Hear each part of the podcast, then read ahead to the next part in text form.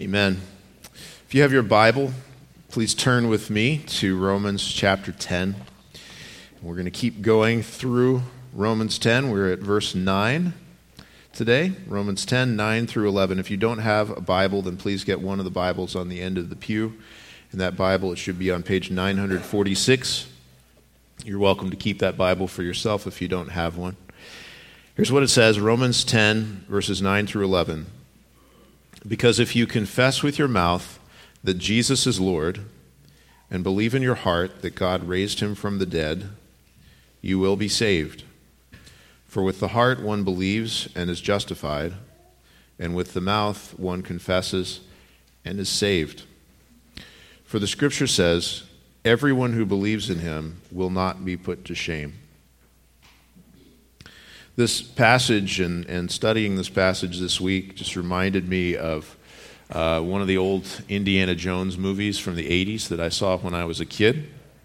I bet a lot of you have probably seen this one too, but there's a point where Indiana Jones is running through this Arab city and having to fight off attackers all over the place and getting through the streets and, and the crowds. And then there comes a certain point where he runs into a crowd and the crowd just kind of parts and as the crowd parts, this man appears dressed in all black with this massive sword.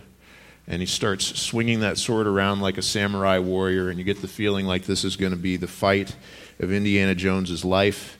But instead, he just pulls out a revolver and shoots the guy. And that's the end of it. It seemed like this impossibly difficult task, but then all of a sudden, it's something very, very simple.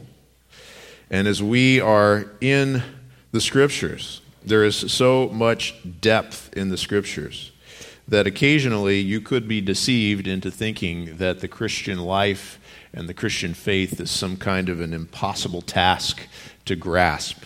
But then we come to a, a passage like this, and it becomes really plain that no, this is pretty simple. It's pretty straightforward. There's so much depth in the Bible it can seem daunting, but there's also such simplicity. The, the way that Augustine put it, he said that the Bible is deep enough for an elephant to swim in, and yet shallow enough for a child not to drown. It's a good opportunity as we're in these verses to remember and to know and to cling to the fact that, that Jesus said that we must come to him with this simple, childlike faith. And when Jesus says that we need to come to him as a child, he's not saying that we need to pretend that we can't understand anything. He's not saying that you only apply your brain power to your math class and you don't apply your brain power to your Bible. He's not saying anything like that. What he is saying, though, is that at the heart of it, every single one of us must come to Jesus with a simple faith. As a child, coming to the Father, trusting in Him. The way that Jesus put it in John 3 when he was talking to Nicodemus, who was a religious leader who knew all kinds of complex things, he said, You must be born again. I don't know if you've ever thought about what that means. Maybe you have in various ways, but one of the things that that means is that you need to give up on coming to God as an impressive grown up. And you need to realize that the beginning point of your relationship with God must be that He makes you a baby, he makes you a baby in the faith, and that He will take care of you as you come to Jesus. The way that Jesus put it in Matthew 18 3, He said, Truly I say to you, unless you are converted and become like children, you shall not enter the kingdom of heaven. Hmm. As we come to this passage in Romans 10, what came right before it was a very brief explanation of the difference between the law and the gospel. The law says, here's what you must do, here is how you must serve God, and here is how you ought to serve your neighbor. You ought to love God and love your neighbor. You ought to follow all of the Ten Commandments. And yet, if we were to take the law of God even though it's so good. But if we were to take the law of God as our way to come to God, we'd be doomed. Instead, what God has done is He's come to us. That's what he just got done explaining. That when we come to God, it's, it's not as though our task is, is to do some incredible feat, to, to go up to heaven and get Jesus and bring him down, or to go into the abyss and, and bring him up from the dead. No, God has already done all the stuff for us. He brings it near. That's the gospel. Is yes, there's all of these things that are expected of you and, and that are the standard for God's judgment if you're outside of Christ but God has provided the way to eternal life free of charge. So, what he's just got done explaining is the law says, do this and bring it to God. But the gospel says, God has done this and brought it to you. And right when he finished up that difference between the law and the gospel and explaining that, he says in verse 8, it's the word that is near you in your mouth and in your heart. That is the word of faith that we proclaim. He's saying God has done the work and he's brought it right down here to you in this simple message that a child can understand and grasp and believe and be saved. He's brought it right down to your mouth and your heart. And he asks you to take hold of it with your mouth and your heart. And that's where he goes to today. Because if you confess with your mouth that Jesus is Lord and believe in your heart that God raised him from the dead, you will be saved. For with the heart, and you see that heart again, one believes and is justified. With the mouth, one confesses and is saved. So, what we're going to look at today is we're going to look at the role of the mouth, we're going to look at the role of the heart, and we're going to look at what it means to be saved the mouth and the heart and what it means to be saved. You may notice in, in verse 9, he goes from mouth to heart, and then in verse 10, he goes from heart to mouth. And so, what we're going to do is we're going to take the mouth first, and then we're going to go to the heart, and then we're going to talk about what it means to be saved. And maybe if you follow along in the outline on the back of the bulletin, maybe that would make it simpler because we're trying to be simple. Because this is a childlike faith that we need. But first of all, let's think about the confessing mouth of a saved person. A confessing mouth of a saved person. Now, usually when we use the word confess, what we're talking about is admitting that you have done something wrong. And that is one form of confession. That's a very important form of confession that the Bible talks about. But what it's talking about here is, is what would come out of your mouth in terms of, of professing. You might normally say the word profess that Jesus is Lord, of being willing to say, here is what I believe, making a profession of faith. That's more what it's talking about in this passage when it uses that word confessing. If you confess with your mouth. But why does it say that? This is a strange thing sometimes because there, the Bible has been so clear, and even the book of Romans has been so clear, that it's by faith alone that we're saved. It's not by any works. And you could say, well, making a profession of faith and saying these words, that is a work. And in a way, well, yes, it is. But why does he say this? Why does he say, if you confess with your mouth? Why does he say, with the mouth one confesses and is saved?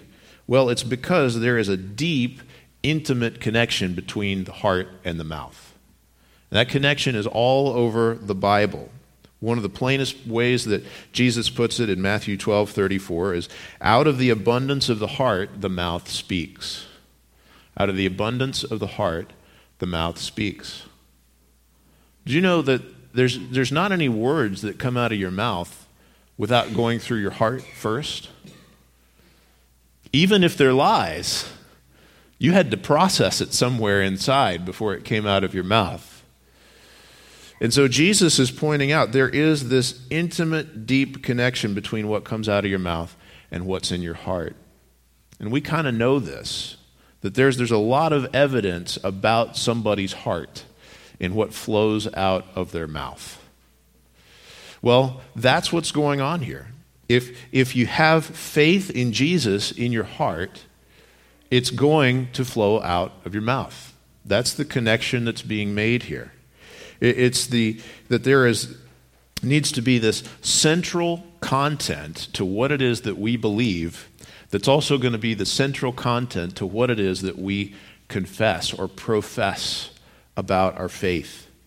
And he makes it clear here what that is because he says, if you confess with your mouth that what? That Jesus is Lord. And believe in your heart that God raised him from the dead, which doesn't mean keep it private that God raised him from the dead.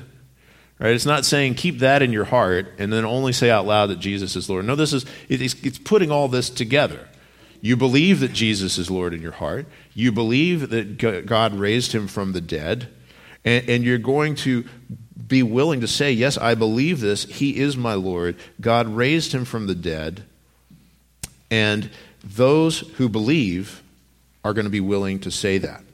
So, so the central content of what you need to believe is also the central content of what you need to be willing to say that you believe, which is the work and the person of Jesus.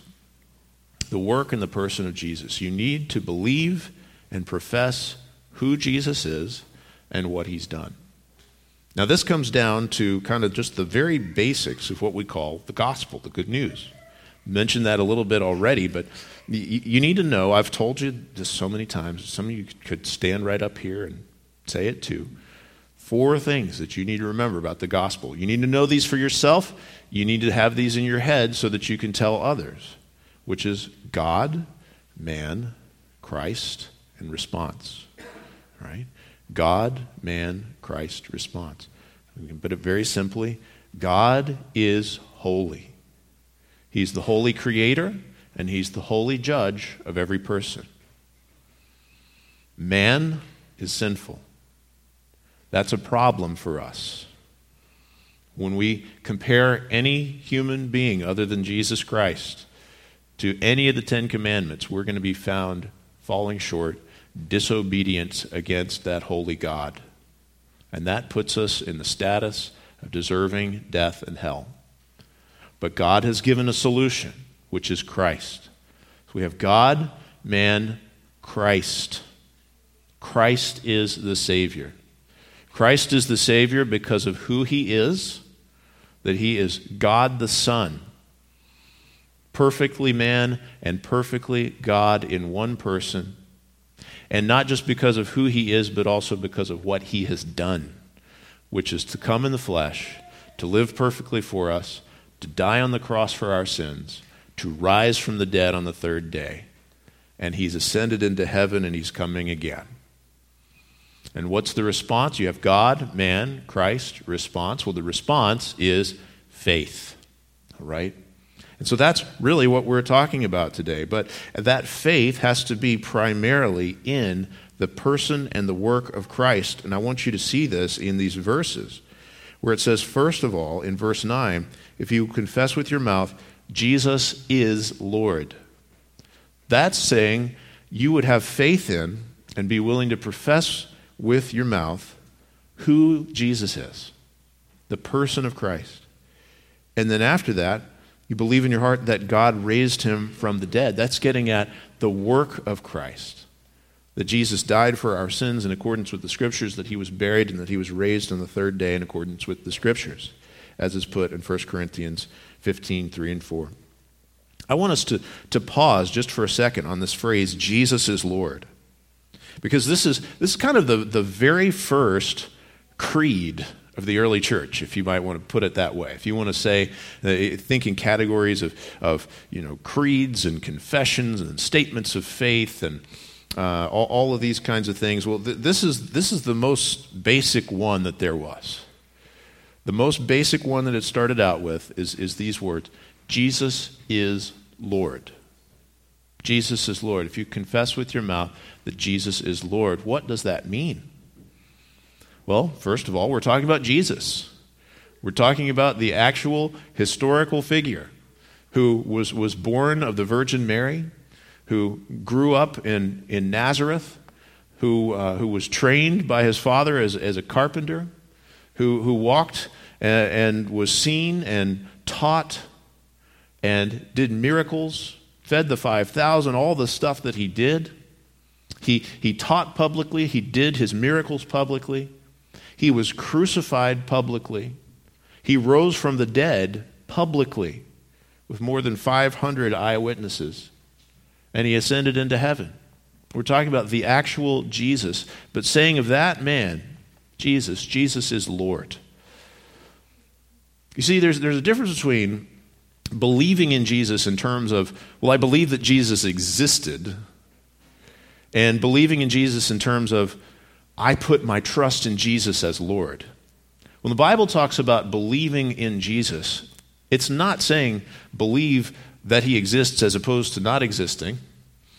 It's kind of obvious that he exists as opposed to not existing, although you find weird internet conspiracies about that. What we're talking about is putting your faith in him as Lord, right? I can say, I believe in Bob Sweeney. He's right there. I have confidence that he can lead the final hymn right after we get done. There's a big difference between that and saying Bob Sweeney is Lord, because he's not. And you can say all day, yeah, I believe in Jesus. I believe that I believe that Jesus lived and walked and taught, and he was a great teacher, and, and I believe he, he was crucified and all that stuff. Yeah, I believe that. There's a big difference between that and Jesus is my Lord. When you say that Jesus is Lord, one of the things that you're confessing is that Jesus is the master, the master of everything. That's what Lord means. When you talk about Lord, you're talking about a master. And we're saying, I am willing to be in submission as his servant, as his slave, because he is master. He's master of everything. But you need to know especially that he's master of you. To say Jesus is Lord from the heart, part of what's built into that is the concept that we call repentance. You, you, you can't come to Jesus and say, I want to come and receive the forgiveness of sins that Jesus purchased on the cross so that I can then go and live however I feel like in my flesh and have a get out of hell free card. That, that's just so foreign to the Bible. There's no such thing as coming to Jesus as Savior without coming to Him as Lord also. Saying Jesus is Lord, when we know that from the heart, part of what that's going to do is that's going to break you over your sin. To know I have deeply offended my master. But it's also going to drive us to say, I want to be in obedient submission to him. What I'm not saying is that you're saved by obeying him as Lord. You are not saved by works. But what, what you're going to do from the heart when you come to actual saving faith in Jesus is you're going to recognize this really matters. Jesus is Lord over me personally. I can no longer be my own Lord. And I can no longer have the opinions of man be my Lord. And I can no longer have any other religious system be my Lord. And everything else that has ever competed to be my master has to be set aside because Jesus is Lord.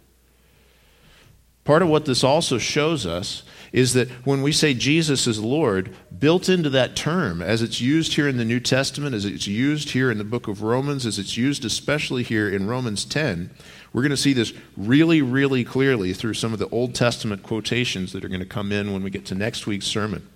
When we're talking about Jesus being Lord, this is not just a confession that he's in charge, this is a confession that he is God. We're talking about Lord in terms of Jesus standing up and saying, Before Abraham was, I am. The great capital L, capital O, capital R, capital D that you see in most of your English translations of the Old Testament. Yahweh, the great I am. When it's translated in the New Testament in Greek, it uses this term that we call Lord. And so when we come to Jesus and we're willing to confess Jesus is Lord, that's very simple, but there's a lot built into it there of saying, He's my master and He is my God. He is eternal God from before the foundation of the world. He is the, second person of the Trinity, God the Son, and He is my Lord and my God. Another thing that we're confessing and believing as we come to Him is that God raised Him from the dead. That's the work of Jesus. I'll just read you, I, I quoted this already, but I'm going to read it 1 Corinthians 15, 3 and 4. I delivered to you as of first importance what I also received that Christ died for our sins in accordance with the Scriptures, that he was buried, and that he was raised on the third day in accordance with the Scriptures. See, there's a recognition here. Who, here's who Jesus is, here's what Jesus has done. But when we're saved, when, when God has done this mighty work of saving us, we believe in our hearts and we confess with our mouths, and it's very simple Jesus is Lord. God raised him from the dead. He's my Lord. He died for my sins. He rose to give me life. I love him. I embrace him. One of the things that is, is just a question that comes up when you read these verses, where this confessing with the mouth is tied so closely to being saved from sins. If with the, with the mouth one confesses and is saved, why does it say that? Well, it's saying that because it's a natural thing that flows out of actually believing, is that you're going to want to confess it. But what about a faith that won't profess Christ? And I put faith in quotation marks there. What about a faith that won't profess Christ? Well, the answer is that's not faith. You can say up and down to yourself, Yes, I'm good with God. I pray all the time, but I'm going to keep it private. If I, if I start letting people know about what I believe about Jesus, then, then they're going to think that I'm one of those crazy evangelicals that I hear about on the news. And I don't want to be lumped in with those people. Here's what Jesus says about that in Matthew 10 32 and 33. So everyone who acknowledges me before men, I also will acknowledge before my Father who is in heaven. But whoever denies me before men, I also will deny before my Father who is in heaven.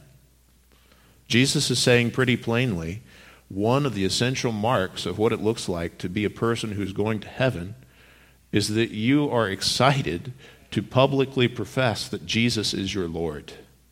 It's not going to remain a private faith. What about Peter, though? Remember what Peter did right before Jesus was crucified? He was asked three different times, Aren't you one of Jesus' followers? And three different times he said, Absolutely not. Don't know him, don't have anything to do with him. He denied Jesus three times. I have good news for you guys. If you have ever been ashamed of Jesus, even though that is very serious sin, that is not the unforgivable sin. What did Peter do? He repented. He heard, he heard that rooster crow as Jesus said that he would, and he ran off and he wept and he repented. He confessed. I mean, how else, how else would the authors of the New Testament know to write this down? Except that he confessed the sin and said, I am so sorry, I denied my Savior. But God restored him, God forgave him. By the Holy Spirit, he was built up into boldness to where he never walked back into denying Christ. He stood boldly for Christ in the face of being thrown into prison. He stood boldly for Christ in the face of being beaten, the face of being hated, all the way as, as tradition of the early church tells us, all the way to the point of being crucified upside down because he would not deny Christ again. So if you have ever been in a position where you were ashamed of Jesus, repent of that. But listen, that's not the unforgivable sin.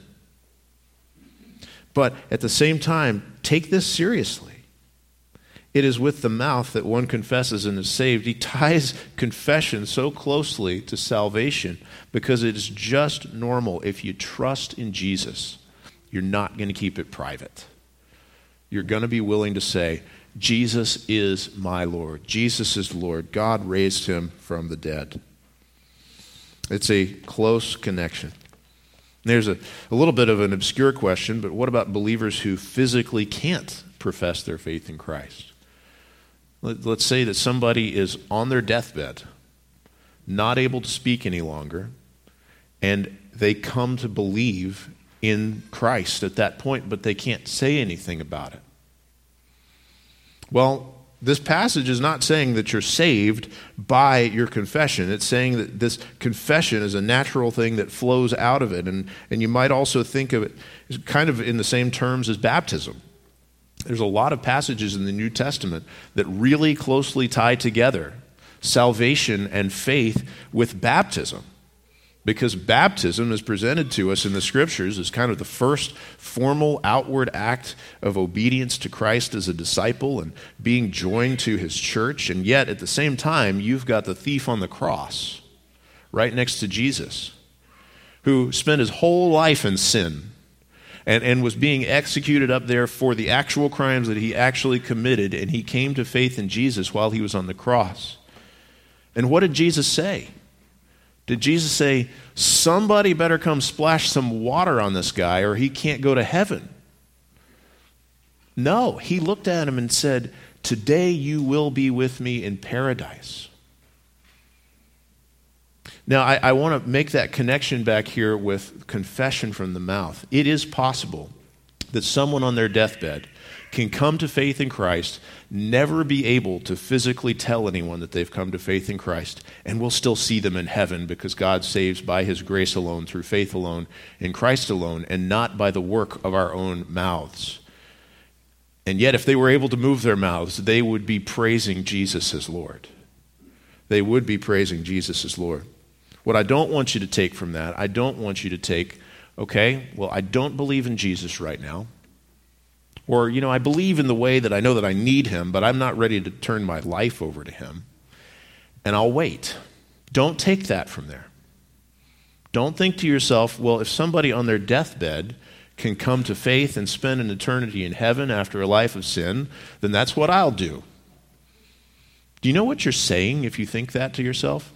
And I won't just say, not even just if you think that you're going to wait until your deathbed, if you think you're going to wait until this afternoon you don't know if you have this afternoon. And do you know what you're saying when you say, I will wait until later to turn my heart over to Jesus in faith?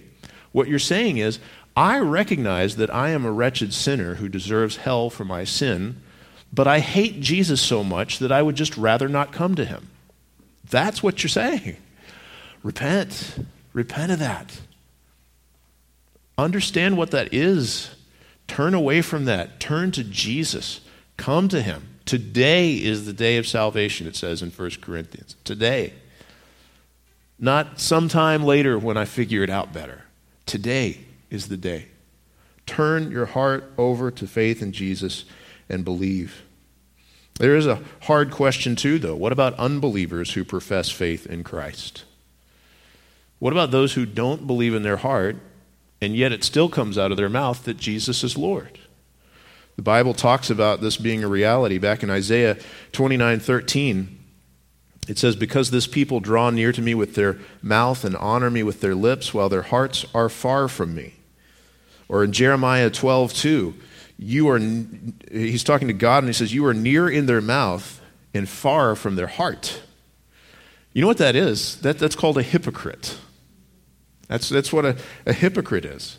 Somebody who what is coming out of their mouth does not match what's in their heart, doesn't match what it is that they actually believe. When we say hypocrite, a lot of times what people mean by that is people who will say one thing and do another thing, and that's, I guess, one kind of hypocrisy. But Jesus dealt with a lot of hypocrites who never did something other than what they said, at least not on the outside. And yet he could see their hearts. He could see their hearts, and he knew that they were what he called whitewashed tombs. That even though, in the, the estimation of every human being around, they could look at that person and say, that person says all the right things and that person does all the right things. God could look in their heart and know that their words and their heart didn't match. That what they believed in their heart was so different from what was coming out of their mouth. He even said this not just to the Pharisees, but even of many people who would profess that Jesus is Lord. He says in Matthew 22 or 7:22, on that day many will say to me, Lord, Lord, did we not prophesy in your name and cast out demons in your name and do many mighty works in your name? And then I will declare to them, I never knew you. Depart from me, you workers of lawlessness. I never knew you. There's a verse in Nahum that we read in Sunday school this morning. Thanks for a great Sunday school lesson, Will. Appreciate it. Nahum 1 7 says, He knows those who take refuge in him. Jesus says, I'm, I'm going to say to them, I never knew you.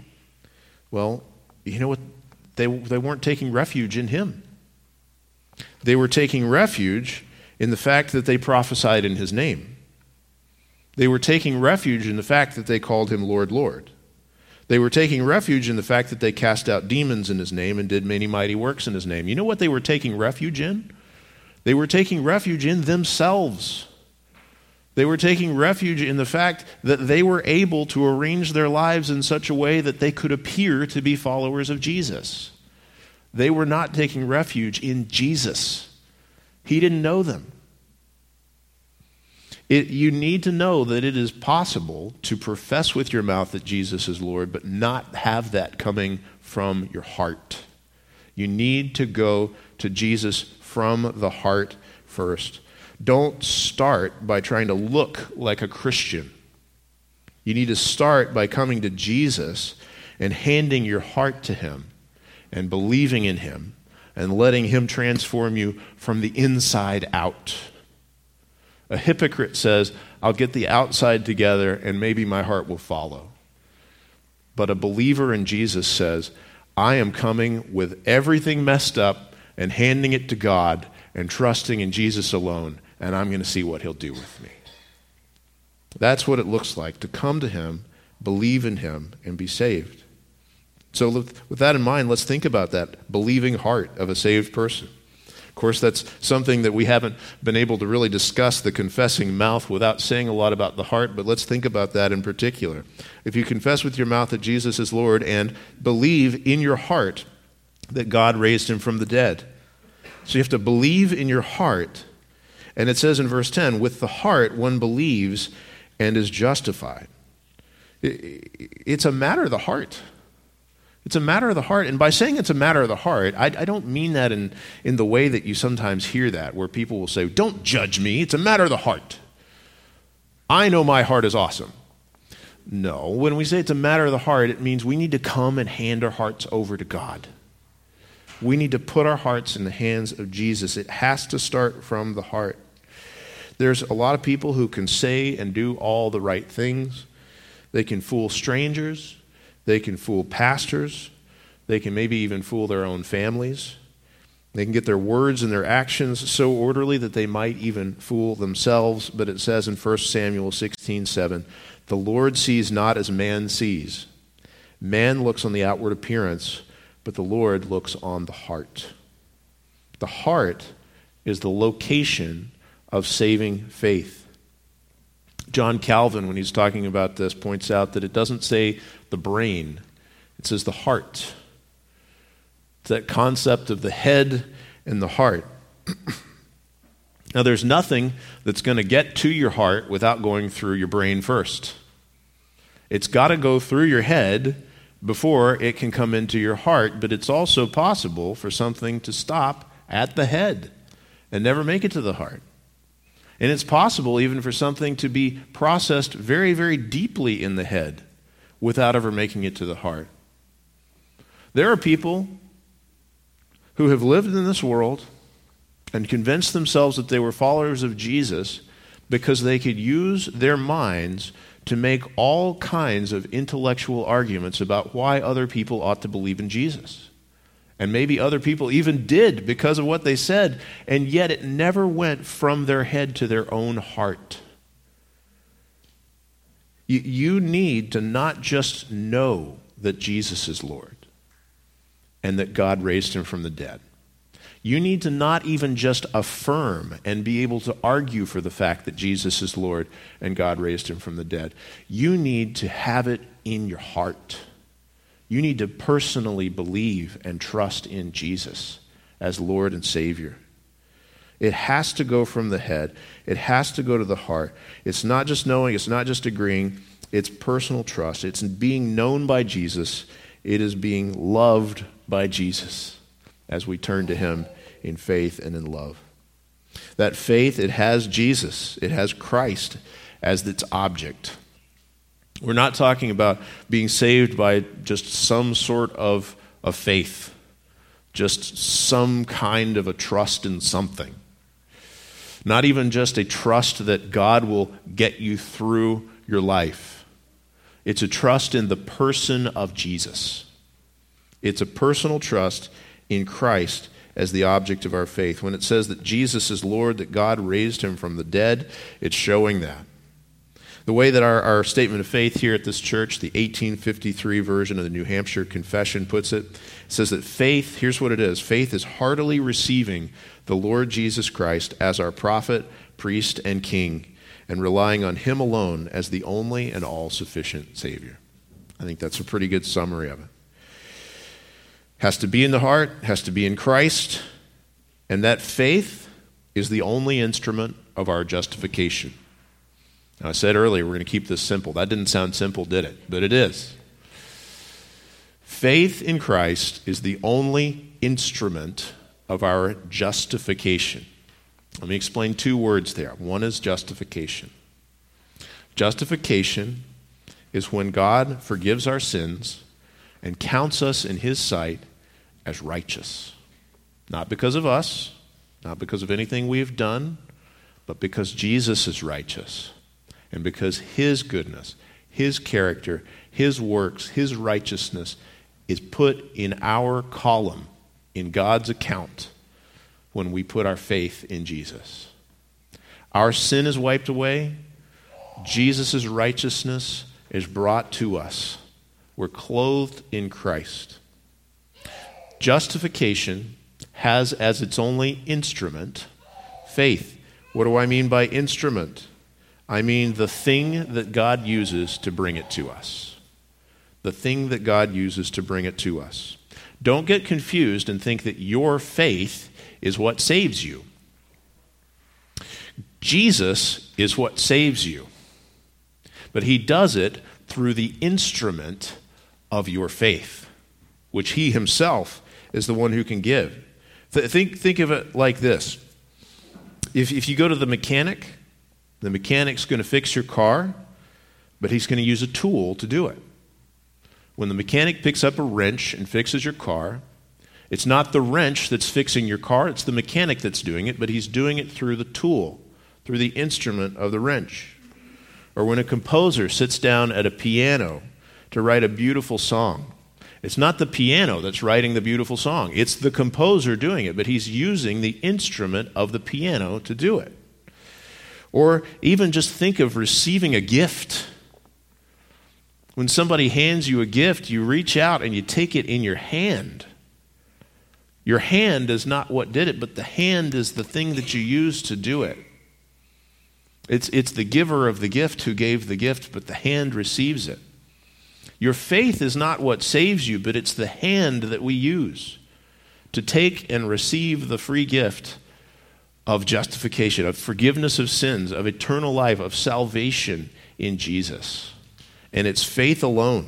It's not anything that we could do, it's not anything that we could provide to God. It's simply by reaching out the hand of faith and taking Christ and all that He has given to us. This is the way that people have always been saved. Always. Back in Genesis 15 6, it's how Abraham was saved. He believed the Lord and he counted it to him as righteousness. It, it, it, says in Romans that those words that was counted to him were not written for Abraham's sake alone, but for ours also, that righteousness will be counted to us who believe in him who raised from the dead Jesus our Lord, who was delivered up for our trespasses and raised for our justification. It is by faith. It's by faith alone that we have our sins forgiven. That's a simple way to put it. We say faith is the only instrument of our justification, just here, here's what it is the way you get saved is by believing in Jesus. It's so simple. Believe in the Lord Jesus Christ, and you will be saved. It's the only path to salvation. It's not through faith in anyone else, it's not through faith in ourselves, it's not through becoming your best version of yourself or anything like that. The way that we get eternal life is by faith alone in Christ alone. I do want to emphasize in verse 11, it says this For the scripture says, Everyone who believes in him will not be put to shame. What does that mean? It means everyone who believes in him. There have been times and places throughout church history when people thought to themselves, Well, I believe in Jesus, but I don't know whether I'm among the elect. And so, therefore, I don't know if I have eternal life. That's a misunderstanding of the doctrine of election. And it's a misunderstanding of justification by faith. It's a misunderstanding of a lot of things. Yes, it said very, very clearly in Romans 9 that God is the one who's planned out from before the foundation of the world who it is that's going to be saved. But that's all to be taken care of in God. And He gives us very plainly what it is that we're to take care of, which is believe in the Lord Jesus Christ, and you will be saved. If you believe, that right there is the evidence that you are chosen of God, that He gave you the gift of faith, that He has given you the gift of salvation. It is for everyone who believes. It's not a matter of your background, it's not a matter of your sins. You may think to yourself, well, I'm not like these people who grew up in Christian homes. Well, maybe you're not. Maybe you grew up in a Christian home and you say to yourself, I'm not like these people who had radical conversions when they were coming out of all kinds of, of terrible sins in their 30s and 40s or whatever it is. Well, maybe you're not like that. But it's for everyone who believes, no matter your background. It's for everyone who believes, no matter whether you say to yourself, Well, I haven't done any of those great big things. Well, yes, you have. your, your sin is condemning. Or maybe you say to yourself, Well, I, I've done such big things. It can't just be so simple as to come and to believe in the Lord Jesus and be saved from my sin. Yes, it is. It's just that simple. Everyone who believes, whoever calls in the name of the Lord, everyone who believes in him will not be put to shame. You know what? Maybe you even think to yourself, well, I don't know if I believe hard enough. There's, so, there's, there's this other guy in my church who I know he has faith because it's so strong, but I don't know if I just believe hard enough. I love what Robert Haldane said about that. He said, The least degree of faith embraces Christ and unites the soul to him. Faith does not save us by being strong or weak. It is Jesus Christ by whom we are saved, and not by our faith, which is only the instrument or hand by which we receive Him. You reach out and receive the gift of salvation in Jesus with a great big muscular hand, or you reach out and receive it with a tiny little child hand. It's not the strength of your faith, it is the gift given to you in Christ. Receive it. Believe, be saved. The question, finally, to think about it we get to the end of verse 11 is saved from what? Saved from what? We're, we're using the word saved. Well, if you say saved, well, that implies that there's something that you're saved from. And what it says in verse 11 is everyone who believes in him will not be put to shame. This, by the way, is a quote from Isaiah 28, verse 16. Whoever believes in him will not be in haste or disturbed or made to panic, or as it's translated here, be put to shame. Now, there's lots of people in the world who want God to save them from this or that, from financial hardship, from poor health, from hard circumstances of various kinds. And it's not as though God doesn't care about those things, but that's not what He says He's going to save us from, at least not in this life. In, in Jesus' own day, his own people, the Jewish people, they were looking for salvation from the Roman people. They were looking for salvation politically from political oppressors. But the angel of the Lord who came to Joseph and announced that Jesus was going to be born said to Joseph, He will save his people from their sins. He will save his people from their sins. That's primarily that, that's what Jesus saves us from our own sins. And not just our own sins, but the consequences of those sins, as it's put here in, in Romans 10 11. To being put to shame. And that sounds kind of bad, but it's worse than that. Being put to shame is described in Matthew 3 7 as the wrath to come. Being put to shame is described in Malachi 3 2 as who can endure the day of his coming and who can stand when he appears, for he is like a refiner's fire and a fuller's soap. Or here's how it's put in 2 Thessalonians 1 7. When the Lord Jesus is revealed from heaven with his mighty angels in flaming fire, inflicting vengeance on those who do not know God and on those who do not obey the gospel of our Lord Jesus, they will suffer the punishment of eternal destruction from the presence of the Lord and from the glory of his might, when he comes on that day to be glorified in his saints and to be marveled at among all who have believed, because our testimony to you was believed. You need to be saved from your sins because sin brings eternal destruction, eternal punishment. But for us who believe, we have this assurance from 1 John 2:28. Little children, abide in him, so that when he appears, we may have confidence and not shrink back at his coming. Not shrink back at his coming. I want to put this very, very simply. I want to sum it up with a verse that's earlier in Romans, Romans 6:23. For the wages of sin is death, but the free gift of God is eternal life in Christ Jesus our Lord. I want to make this as plain as can possibly be, which is this with the heart, one believes and is justified. As Paul put it to the Philippian jailer when the jailer said, What must I do to be saved? Believe in the Lord Jesus Christ, and you will be saved. If that's you, don't put it off. Don't say, I'd rather remain in my sins and keep Jesus out over there. Don't hate Jesus. Come to Jesus, believe in him, be saved. If you are a believer in Jesus, if you, you, you ought to be rejoicing in all of this. Ought to be absolutely nothing new here. If you come to church to hear new things, go to some liberal church. They've got a lot of new stuff to think up every week. But I hope you'll be rejoicing in the gospel, and I hope this might be ammunition in your evangelism gun as you go out to share the gospel to others. Let's pray. Father, we thank you for what Christ has done for us. Lord, He is Lord, and He is the one who died for our sins, was buried, and rose from the dead. Lord, I pray that you would grant the gift of faith to any who are here who need to believe, whether it's children, adults, teenagers, anybody else. I pray that you would grant them to be converted and to come to you as little children with a simple childlike faith that would say that Jesus is Lord to the glory of God the Father. Lord, help us to walk in the assurance of faith as those who believe. Thank you for the free gift you've given us in Jesus. And it's in his name we pray. Amen.